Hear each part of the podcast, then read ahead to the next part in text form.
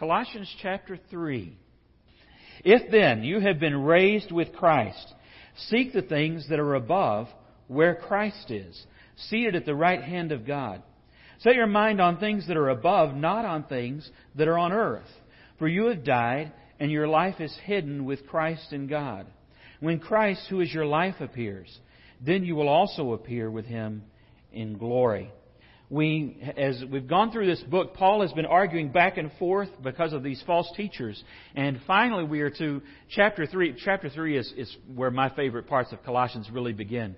Because he, he has sufficiently warned them at this point, and now he's saying, so, if you're not going to buy what they're selling, and if what they're selling isn't right and isn't where your focus needs to be, then where does your focus need to be? What does your life need to look like? You know, that's, that's actually one of my favorite things. I've said this before about Scripture and about if you go through the, through the Gospels and you look at what Jesus teaches. There is a constant, uh, consist, a constant consistency. Does that make sense? A constant consistency that Scripture will never tell you to get rid of without telling you what to take on. And there's good reason for that. Jesus warns that if you kick all the demons out of your life and you don't fill that back up with things of the Spirit and things of God, then what happens? Your demon comes back, and this time he brings friends, and they're stronger, nastier, and meaner than they were before you kicked them out. And I think we've probably all experienced a little bit of that. Now, I'm not saying some of you have been demon possessed, uh, and I'm not going to point fingers, though we all know. No, I'm kidding. I'm kidding. But uh, you, we have all had the experience of getting rid of habits, whether they were morally problematic or just practically problematic. Doesn't matter. The principle holds true. Where we tried to get rid of a habit, or we tried to do better, and then what happens? When we lapse, they come back with friends, stronger and meaner. And you know who does that the most? Bluebell Cartel. The Bluebell Cartel does that. That's, you know, you try to get rid of ice cream, what happens? Six months later, comes back with friends, meaner, and, and, and everything else, right? You know how I know that? Because it's almost July 4th. You know what comes out July 4th? Or before July 4th? Because it's in your, in your local grocery store's freezer section today where you can pick it up. And they paid me nothing. But that Bluebell Red, White, and Blueberry, have you had that thing? They bring it out somewhere around Independence Day season every time. And, and this year they brought it out for Memorial Day. And, and, and, that demon doesn't come back with friends. That's all I'm saying. And it was good last night, but that doesn't make, you know, aren't you glad it's just, some of our problems are just bluebell? Those are the good problems. But spiritually, spiritually, Satan is always trying to get us with things that look a lot like they would be as good as bluebell, but are not, right? And in the first two chapters, he's warning about these false teachers that are constantly trying to bring things in that look like they would be like bluebell, but they're not. Maybe we'll use bluebell. Maybe we'll change metaphors here, and we'll start using bluebell as the good thing. and somebody try to sneak some blue bunny into your freezer. Listen, just because it's a blue mammal, don't mean it's bluebell. That's all I'm saying. No, I like that. My problem is I like that one too. See, it came back with friends, meaner and nastier. But, but we have to be able to know how to fill our life with what's right and what's good, to focus on things that are right and good, in order to keep Satan at bay. And make no mistake about it. All of that is real. When we talk about Satan and when we talk about the influence of Satan and his minions and demons, they're not the cute little, you know, one-eyed yellow things from the movie. They are nasty spiritual beings that are out to do evil to you and through you. And that is real. And we kind of try to, to, to back and be a little bit too sophisticated and modern to talk about things like that as though, well, it's not really real, and it's, it's, it's really just we have our weaknesses and things like that. And that is not true. That's part of the lie the devil sells. If he convinces you he's not around, you don't put defenses up to protect yourself against him, do you? And for the men coming on Wednesday night, we've been going through a great series on that. And if you weren't there in our class, but you want to know what in the world I'm talking about, about how serious spiritual warfare is, tell me, email me, and I'll send you the links to what we've been watching because you can watch it online. Really good stuff and important stuff. But one of the things that that Paul is trying to shore the church in Colossae up and help them understand is, man, your life is a target. And it's a target for false teachers, and, and they'll come in all stripes and sizes. And you need to be really well versed in how you live your life for Jesus, how you live your life in the truth, so that when those things happen, you know the difference and you know what you're living for, and you don't get knocked off track. And so in chapter 3, he starts to say, okay, this is what that's going to look like. This is what a life focused on Jesus is going to be. So that's what we're looking at this morning. So let's look at this again. Colossians 3 1. Since you've been raised with Christ, set your hearts on things above where Christ is, seated at the right hand of God. Set your mind on things above, not on earthly things. Now we know one thing for sure. When Paul repeats himself that quick, Paul repeats himself a lot, but when he repeats himself that quickly, set your, uh, first he says, set your hearts on things above where Christ is, then set your minds on things uh, not on earthly things. He's really trying to get our attention and saying, this is extremely important, and I want to make sure that you get this.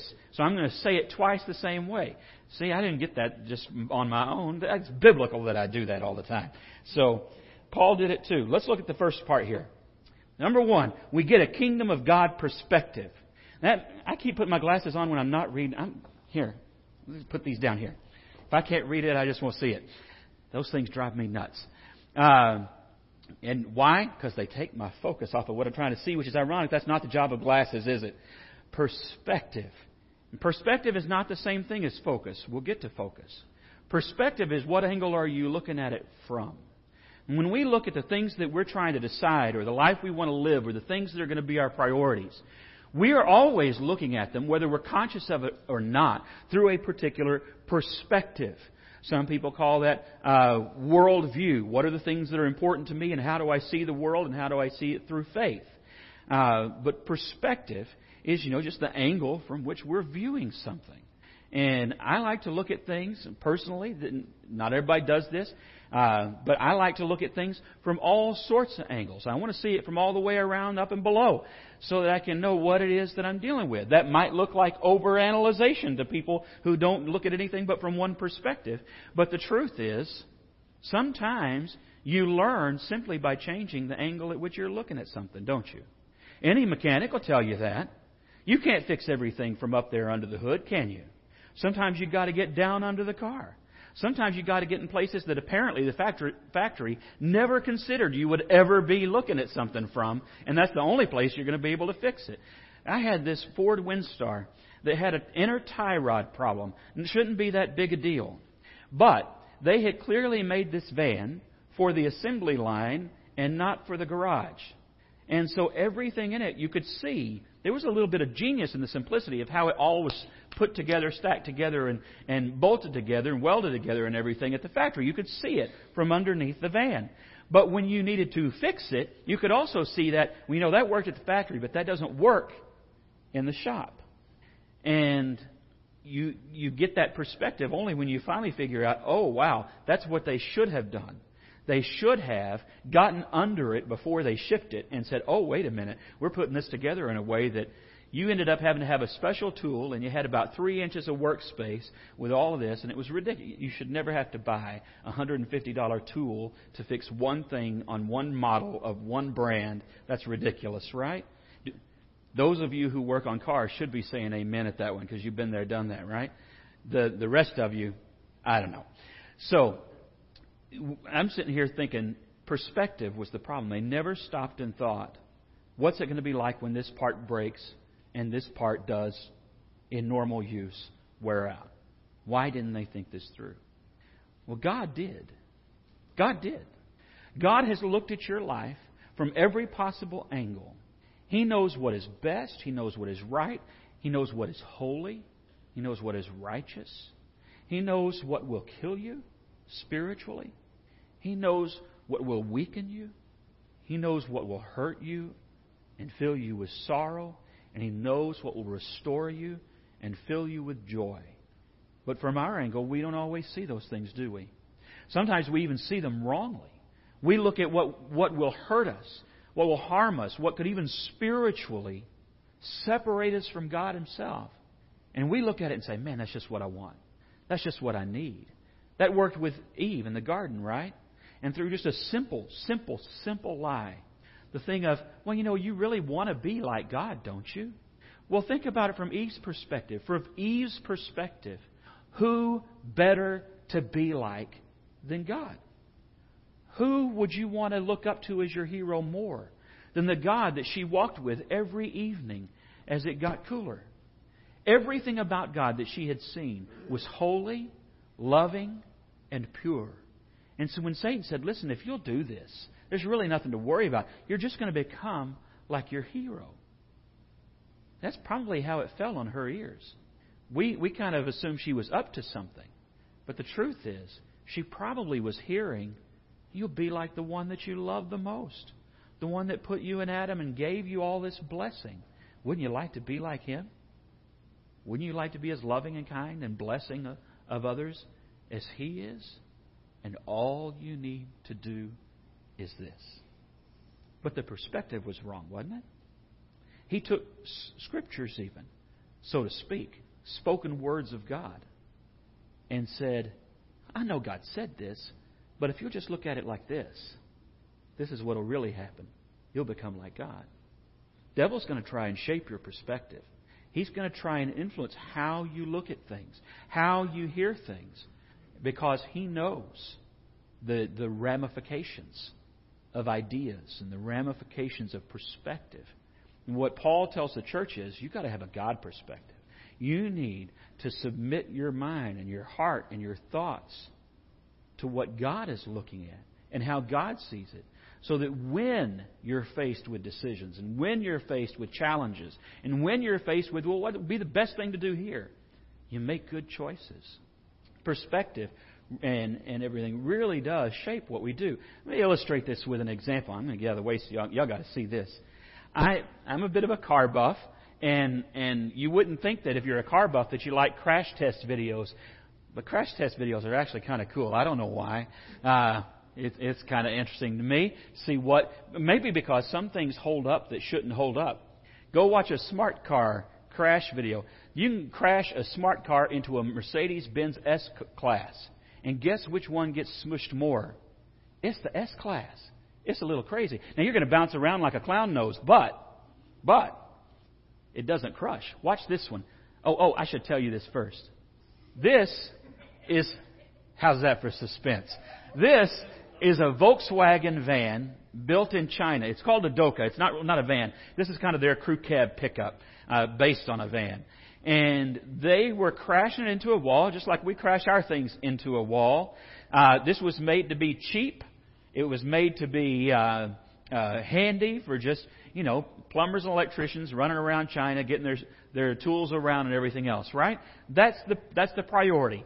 Cheap and haul stuff. That's the priority. And this is how it crashes. Oh, wait, oh, did I do that? I did that. Oh, let me go back. I accidentally, my thumb twitched. Let's try it again. Nope, let's try it again. I just didn't go back far enough. There, here we go. Watch this. That feel good, wouldn't it? So, you can see priorities, right? Mainly we can see what was not the priority. Safety. There is no, well, I don't know. You, notice the cargo bed's pretty safe. His saw is still going to work. But man alive. And, and it, it, it just, you know, it, it, I'm gonna, you got to see this again. That's just terrible. Look at that. And there's just, there's just nothing up there left. And that's why you wear a seatbelt. No, mercy. That's you might as well going to put some mayonnaise on you before you get in that thing because you're going to be a sandwich. All right. This is a, when something is done from a different perspective. Is that a difference? Watch this. The glass doesn't even break. I'm sorry, Ralph, that's a Ford. But it's a huge difference, isn't it? Well,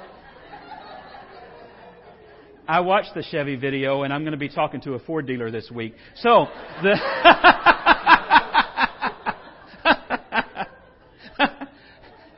it wasn't as good, and it made me uncomfortable. So I used a Ford instead. The the but the but it wasn't it wasn't like the Chinese Volkswagen. I'll tell you that. The uh, the difference in those two things is not even, and I know our, our American pride, especially on a weekend like this, we'll say it's American. Well, not really. That's not really the difference because being American or, or not American is not what determines whether or not something is, is strong or weak. It's priorities, isn't it? It's perspective. Perspective on everything from the value of life to the value of building a customer base to what are you willing to do, what are you willing to spend, and which sacrifices are you willing to make to make this particular product a certain way, right? It's all about the perspective and, and what's important and where your focus is. And when their focus was on, let's just build them cheap and fast, some really important things got missed, right?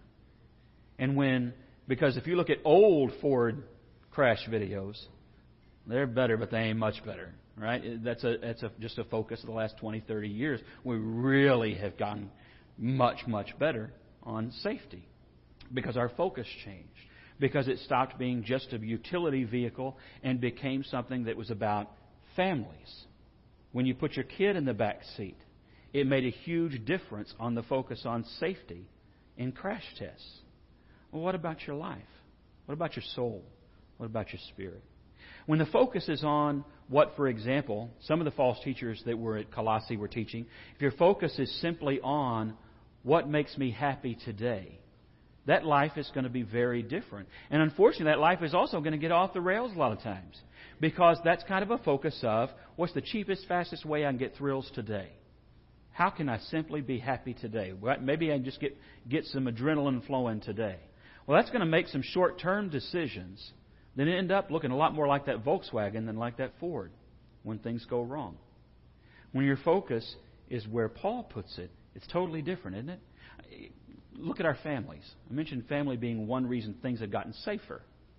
If family is the number one, I'm talking above everything else, higher than God and Jesus, you're going to make decisions a certain way.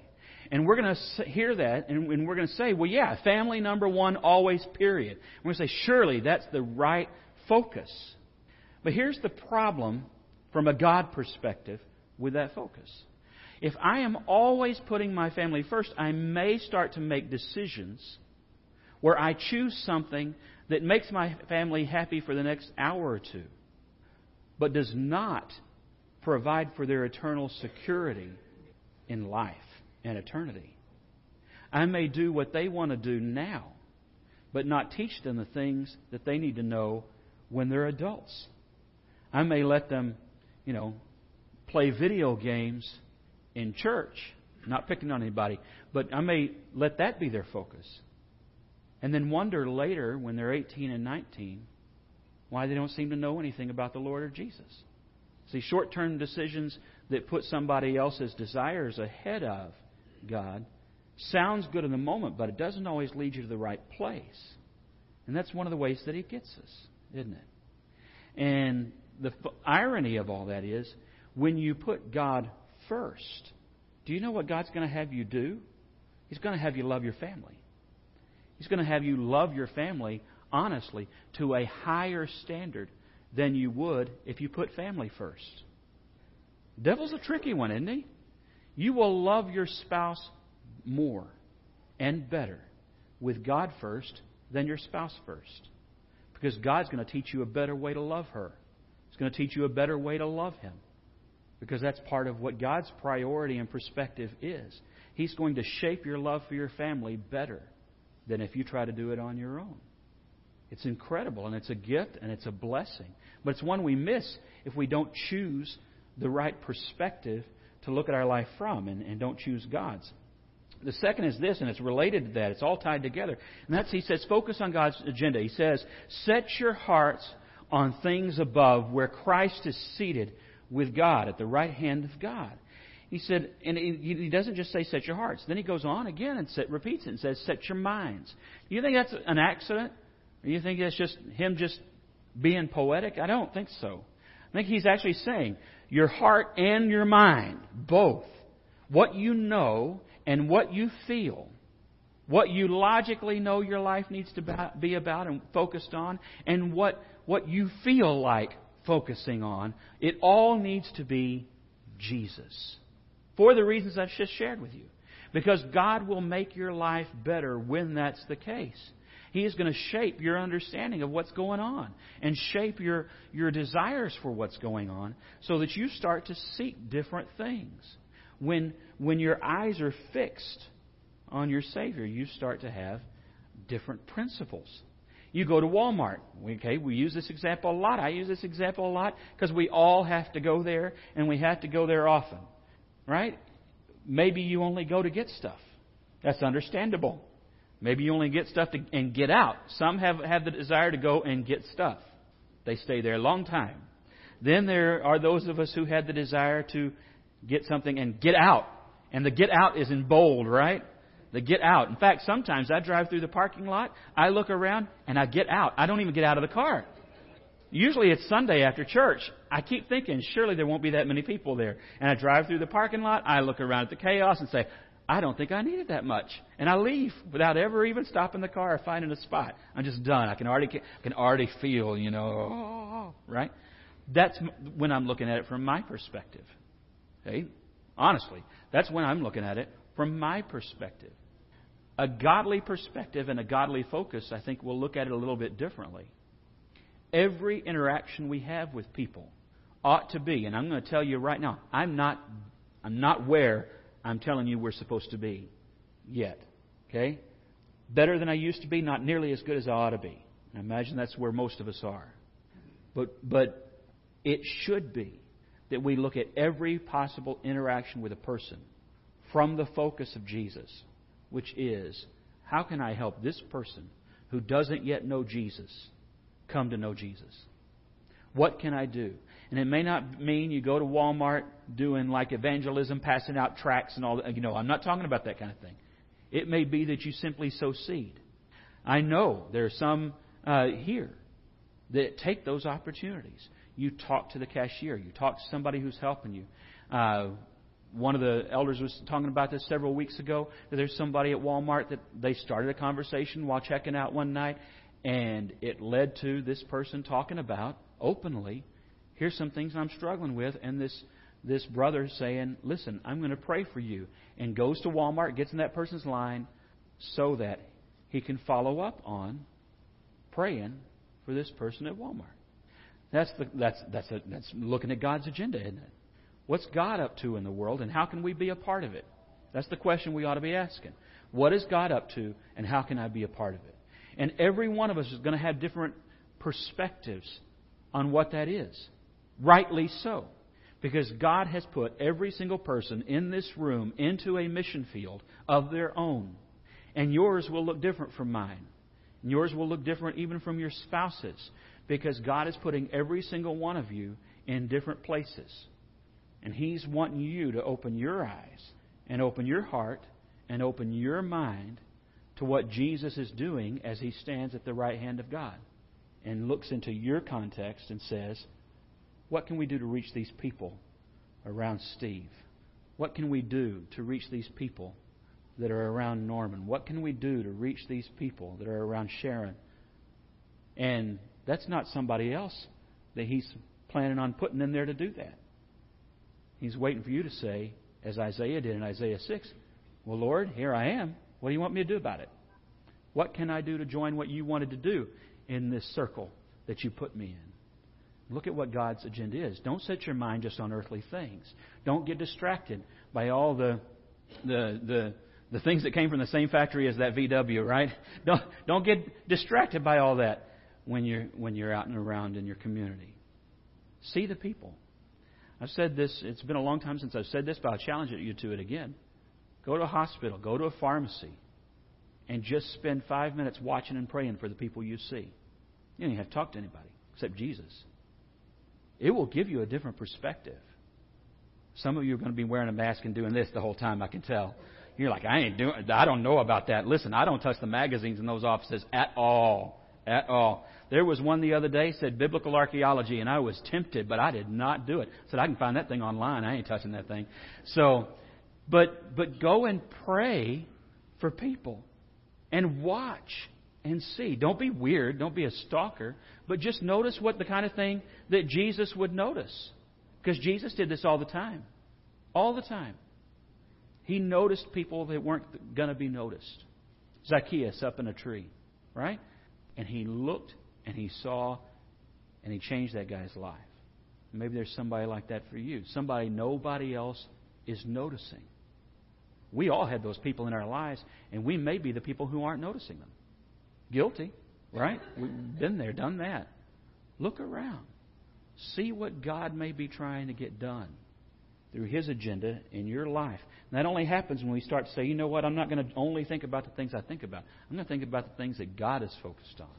Set your minds, set your hearts on things above where Christ is seated. Three, be loyal to the king. Let's read this passage again. This is down verse 3, but I'm going to start in 2.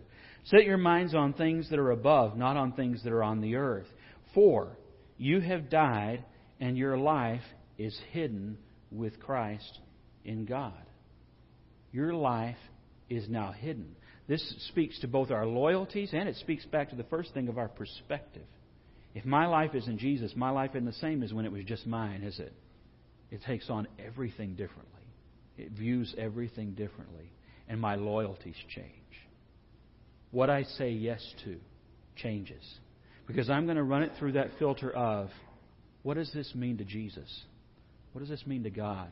You know how I ask this question for myself a lot of times? Who wins?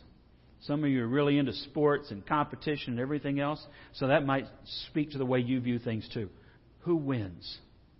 If I make this choice, who does that seem like it's going to please or help win? God or Satan?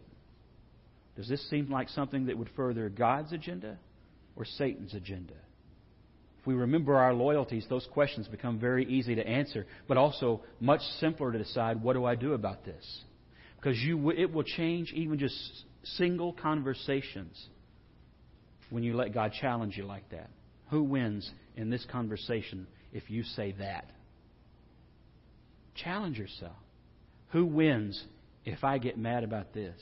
Who wins if I bear a grudge about that? Who wins if I push about this? Who wins? You will start to see, I tell you, it's eye opening.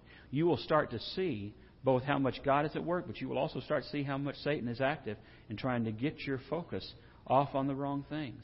Remember, your loyalty is to the kingdom of God and to Jesus Himself. Start making choices that way. Does this please Jesus? Does this seem like something that would make Him say, you know what, I'm proud of you. That was the right decision to make. Isn't that what we're working toward? Isn't our end game all about hearing that, well done, good and faithful servant, come and enter into your master's happiness? Doesn't that reward begin with loyalty and choices here and now? God choices. We don't need to just make good choices. Sometimes good is the, the enemy of right. We need to make God choices. Who wins? Who's glorified? Who's pleased if I choose this or this? I'll tell you, it would sure change a lot of the big decisions that we see out in our community, in our society at large, in the church at large sometimes, wouldn't it? But all that stuff starts right here. It starts with our individual choices. A lot of those big society decisions would never have been made if more of us had said, you know, I don't think God wins with that choice. I don't think the kingdom's furthered by that choice, and I'm not going to have a part in it. But too often, we just fold, don't we? Limp noodles way too often.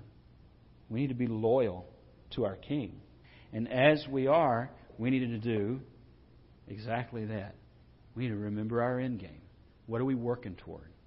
And it's not just heaven, although Paul uses that as part of their motivation, doesn't he? But our, our eternal life and the excitement that's going to be there is all about what, what's happened here. What's been going on down here first?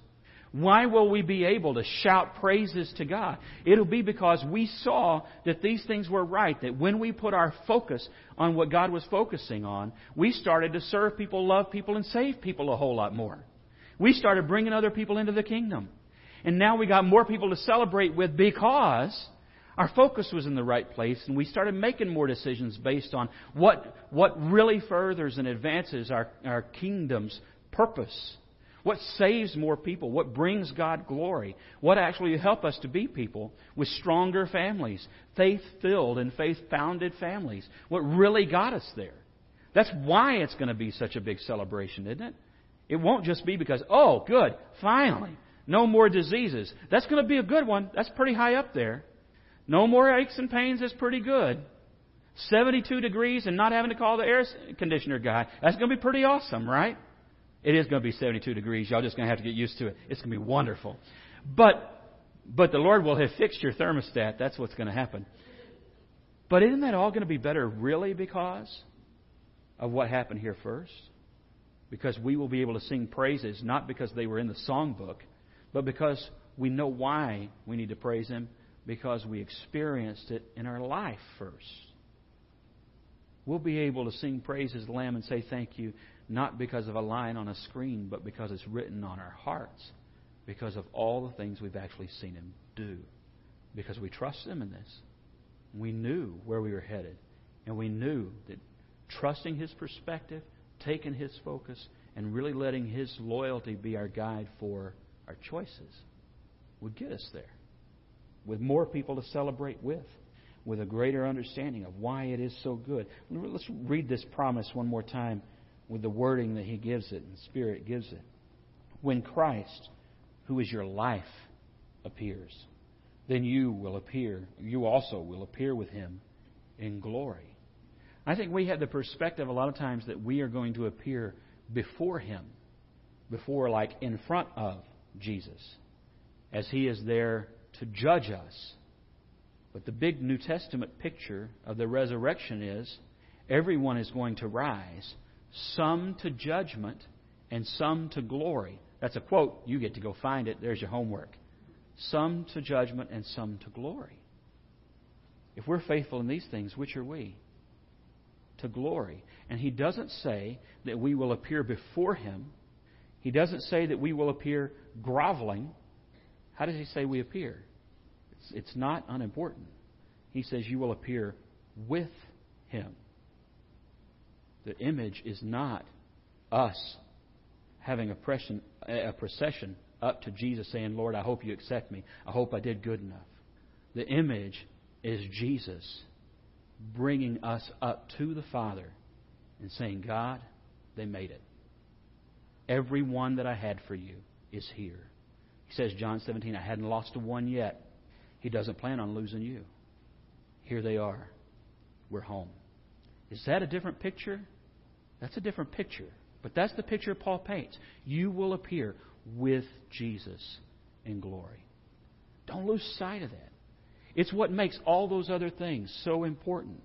Well, why do I have to change the way I think? Don't look at it that way. Look at it as how can God help me to see the glory of what He would have done here so we can share the glory with Him there. That we actually get to walk up with Jesus, winners. Who wins? We get to walk up with Jesus, winners, the victorious, the saved, the redeemed, as we sang earlier, with Him in glory. If you want to walk with Jesus, if you're looking forward to that day and you say, I'm going to make sure that's going to happen, one of the ways we get there is we give our lives to Christ in faith. We surrender, and it's a surrender. We surrender our lives to Christ in baptism. We are buried with Him. Romans 6, 3 and 4. We are buried with Him. We join in His death. And then we join in His resurrection, which is God's way of saying, He wins. And with Him, you win. We are raised with Christ to walk in a whole new life with a new perspective, a new focus, and a new kingdom loyalty so that our end game is completely changed And glory with Christ is our reward.